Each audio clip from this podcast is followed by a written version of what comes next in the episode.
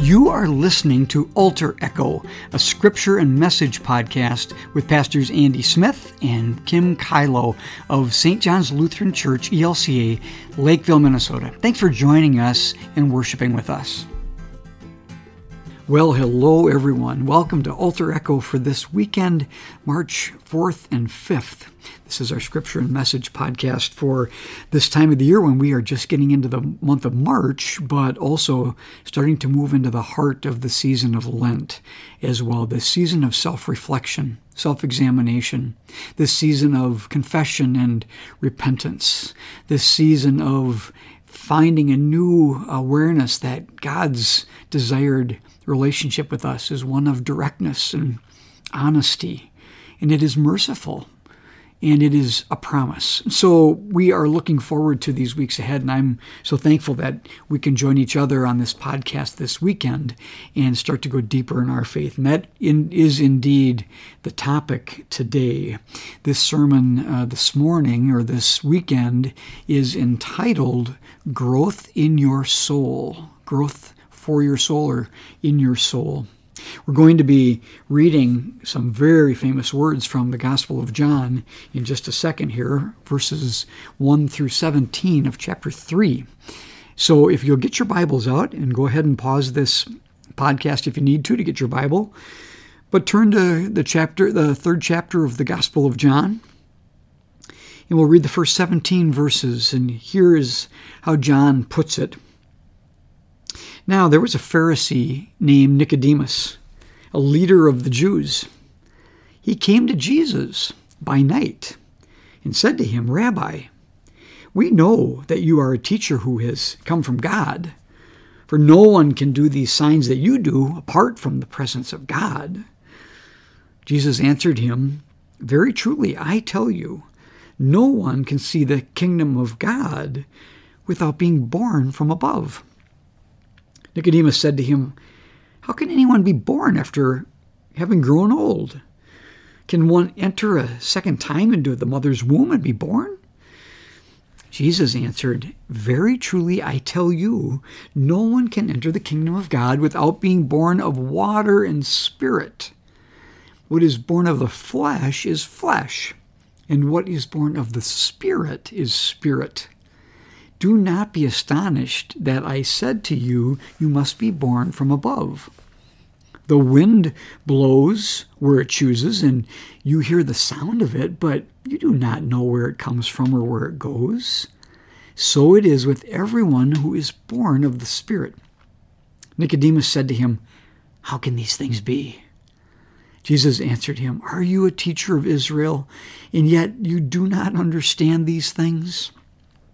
Very truly, I tell you, we speak of what we know and testify to what we have seen, yet you do not receive our testimony. If I have told you about earthly things and you do not believe, how can you believe if I tell you about heavenly things? No one has ascended into heaven except the one who descended from heaven, the Son of Man.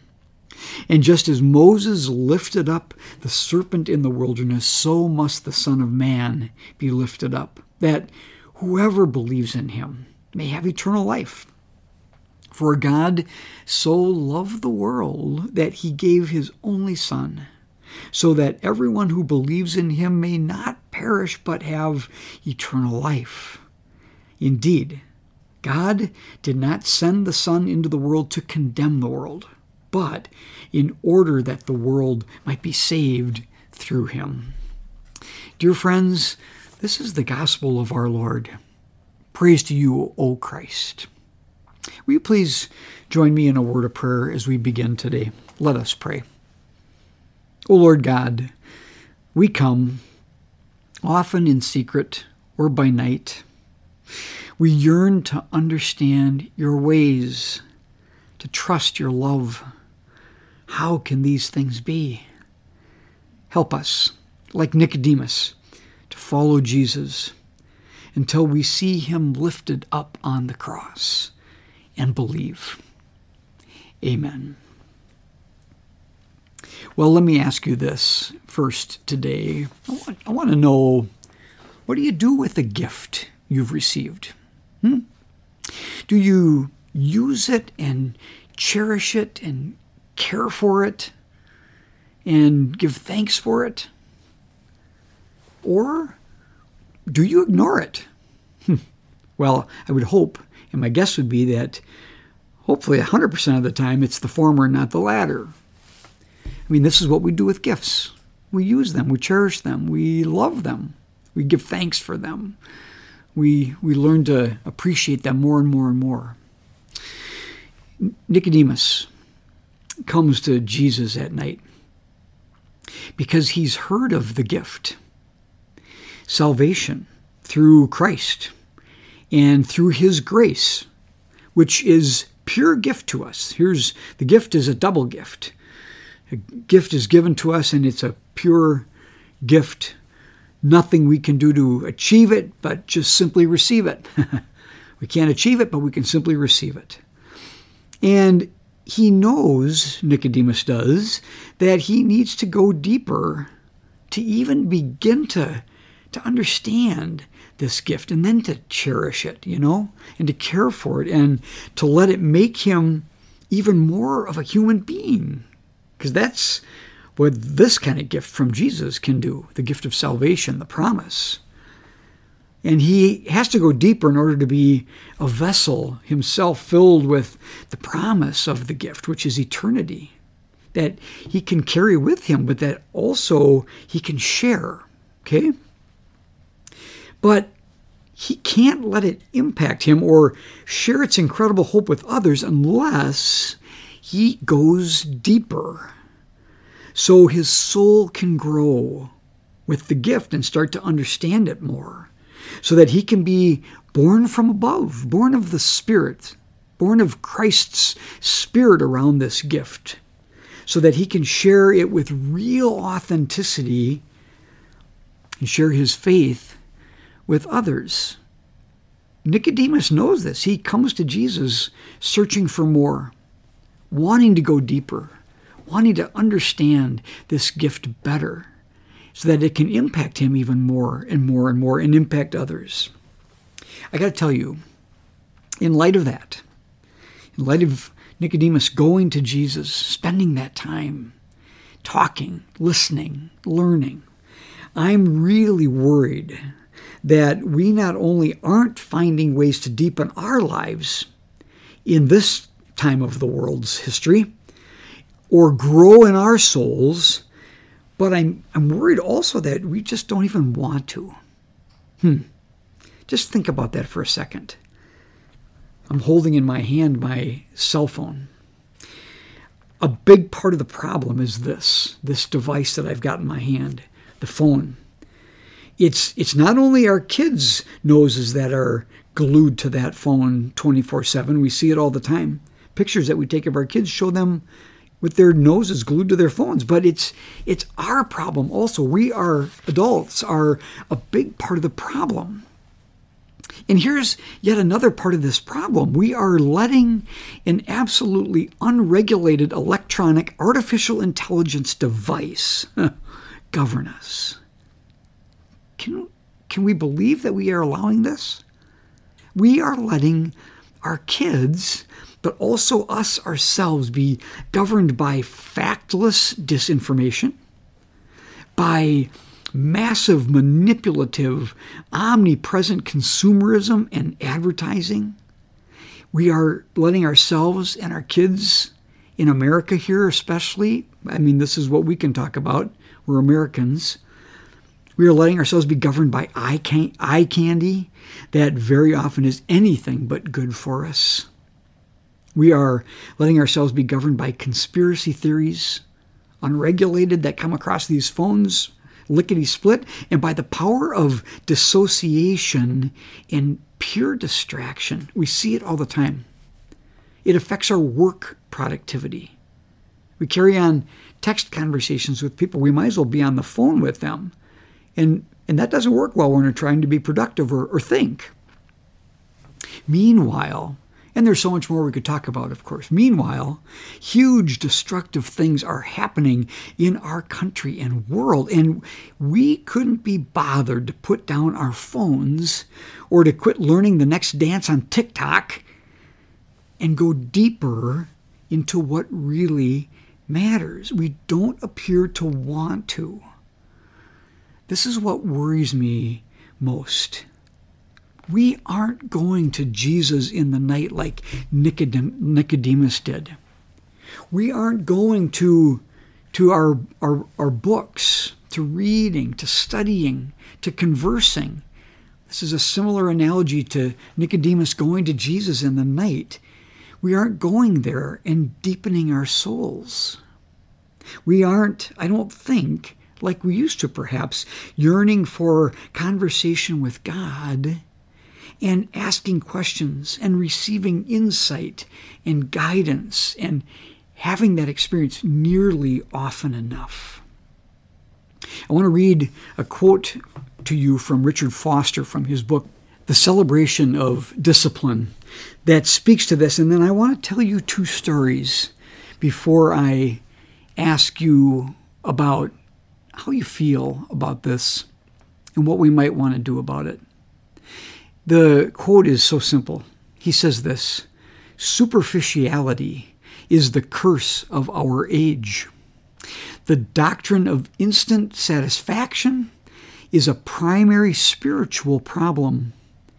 The desperate need today is not for a greater number of intelligent people or gifted people, but for deep people.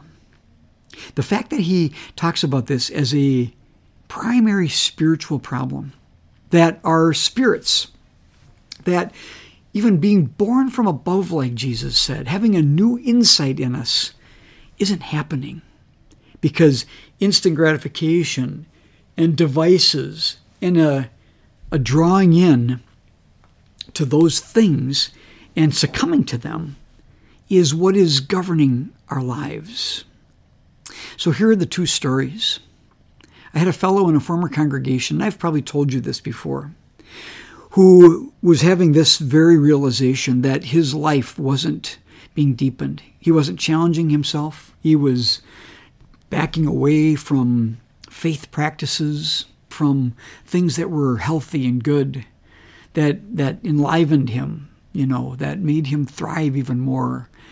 And he was just going through the motions at work, at home, everywhere else he was involved in life, church, everywhere. And he had this realization and knew that he needed to do something about it. So he asked his wife, and she said yes, thankfully, but I think joyfully too. He asked his wife if he could build a small altar and put it in one corner of the living room in their house. She said he could.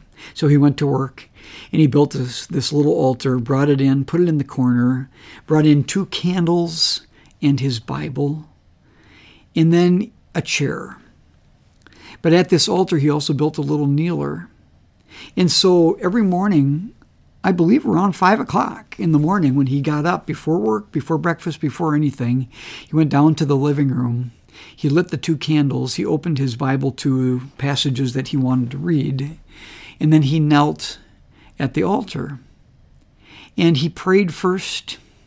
He, he asked God to draw him close to, to God. He asked God to open up this space where he could be and think and pray and listen and learn, and where he and God could be together. And then he read the scripture lessons that he wanted to read for that day. And then he prayed again, thanking God for being there with him and for entering into his life and helping him. And then he sat back in his chair and just sat and listened and thought and and uh, pondered things for 15 or 20 minutes to start every day. He said, he told this to our men's group that met on Friday mornings. This was in Brainerd. He said that it changed his life completely. He said the, the depth, the openness, the sense of fulfillment, the sense that he was doing the right thing and that it was something he needed to do a long time ago, the feeling he got when he was at church that he was growing in faith and that God was guiding him in ways that made him thrive so much. He said he never felt better in his life. Consider that, contrast that to us getting sucked into having our noses in our phones, our phones ever present on us, buzzing, beeping, notifying us of things that don't matter, putting things up on the screen that might not even be true, not looking for places where we can find real knowledge, real facts, but letting this be our our mind. Consider and contrast that with this fellow who came to God in the dark of the morning, kind of like Nicodemus did, and asked for help, asked for deepening, asked for insight, and he got it. And he said it changed his life. He said he had never felt better. Here's the second quick story, and it's similar in a way. My niece was on a study abroad semester not long ago. It was in Central America. She signed up for the class knowing that one of the requirements was that every student needed to leave their cell phone home. It had something to do with poor service in different places that they would be, but more than anything, part of the class revolved around being fully present. Being fully present in the class. No cell phones needed. All the kids were a little daunted by this, but they willingly signed up for the for the class and the semester, knowing that this was the requirement. Parents back home were the ones that gave them the harder time. Because parents, for whatever reason today, think that we have to keep track of our kids 24 7. Even college age kids who should be on their own, learning to become themselves, learning to self actualize, to, to differentiate from their parents. But what she said, what she told me after the semester was over, was just like a bolt of lightning, a lightning bolt coming to me again and again and again, and, and challenging me also, like it might challenge you when you hear this. She said she could not believe how free she felt not having her phone. She said she couldn't believe how much less worry she had when she didn't have her phone. She got to be fully alive, she said. I, she said, I've, I've never felt this free about things ever in my life. She said, I, I loved it. I wasn't checking my phone constantly. I wasn't waiting to see what I was missing. The fear of missing out, you know, FOMO. She said, I loved the freedom of not being tethered to that phone. And she said, I learned so much on this trip, not just from the class, but about myself. I think she grew in her soul in those weeks and months in that semester abroad. I think my former parishioner grew in his soul like crazy after deciding to go deeper, asking God to take him deeper, asking God to open up his mind. I think his soul grew, his wisdom grew, his his insight grew, her insight grew. Her, as a young college student, her wisdom probably went into overdrive because of this. So I want to ask you how you feel about this. How do you feel about slowing down in the season of Lent long enough to consider something like this? Long enough to consider how critically important it probably is to our lives, not just a benefit to us. Not that we only do things for just our benefit, but because it's critically important to us. How do we look at life around us and talk about it in authentic ways unless we go deeper with our soul and ask God for insight and breadth and length and height and depth of understanding? How do you feel about this? Would you take up the challenge to find a significant way to materially put your phone down or away for substantial amounts of time during Lent here and try something new? Would you use some of that time that you're not on your phone to go deeper with God and to grow in your soul? Would you consider stepping back and trying a new pattern of living. This is the gift that God gives to us.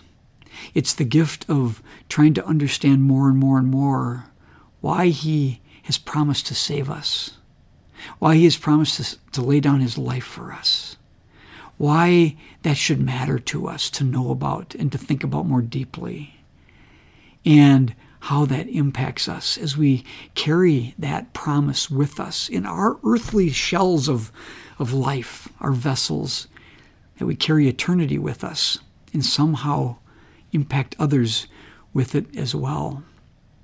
How would you feel about taking up that challenge to grow in your souls and to come to God more and more? We thank God for this promise and this gift and we ask God to help us not ignore it, but to cherish it and understand it and love it and use it. In Christ's name, amen. And now God's Word is alive in us again anew.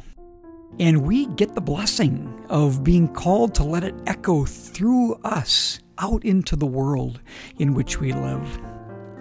Everyone, if you wish to give your offering now to support things like this podcast and the work and ministry of St. John's Church in Lakeville, Minnesota, I invite you to do that. Please go to our website at sjlcl.org. I'll repeat it sjlcl.org. And up in the right hand corner, you'll see a little button named Donate. Hit that button and you can give your offering to God and for the work of God in the world through this church in Lakeville, Minnesota. Thank you in advance for the gifts and the offerings that you give.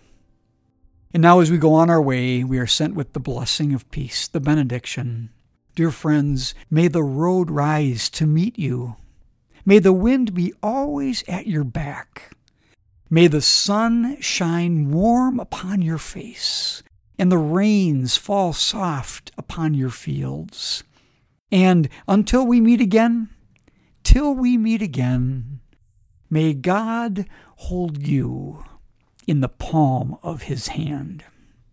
God loves you, everyone. God be with you until next week.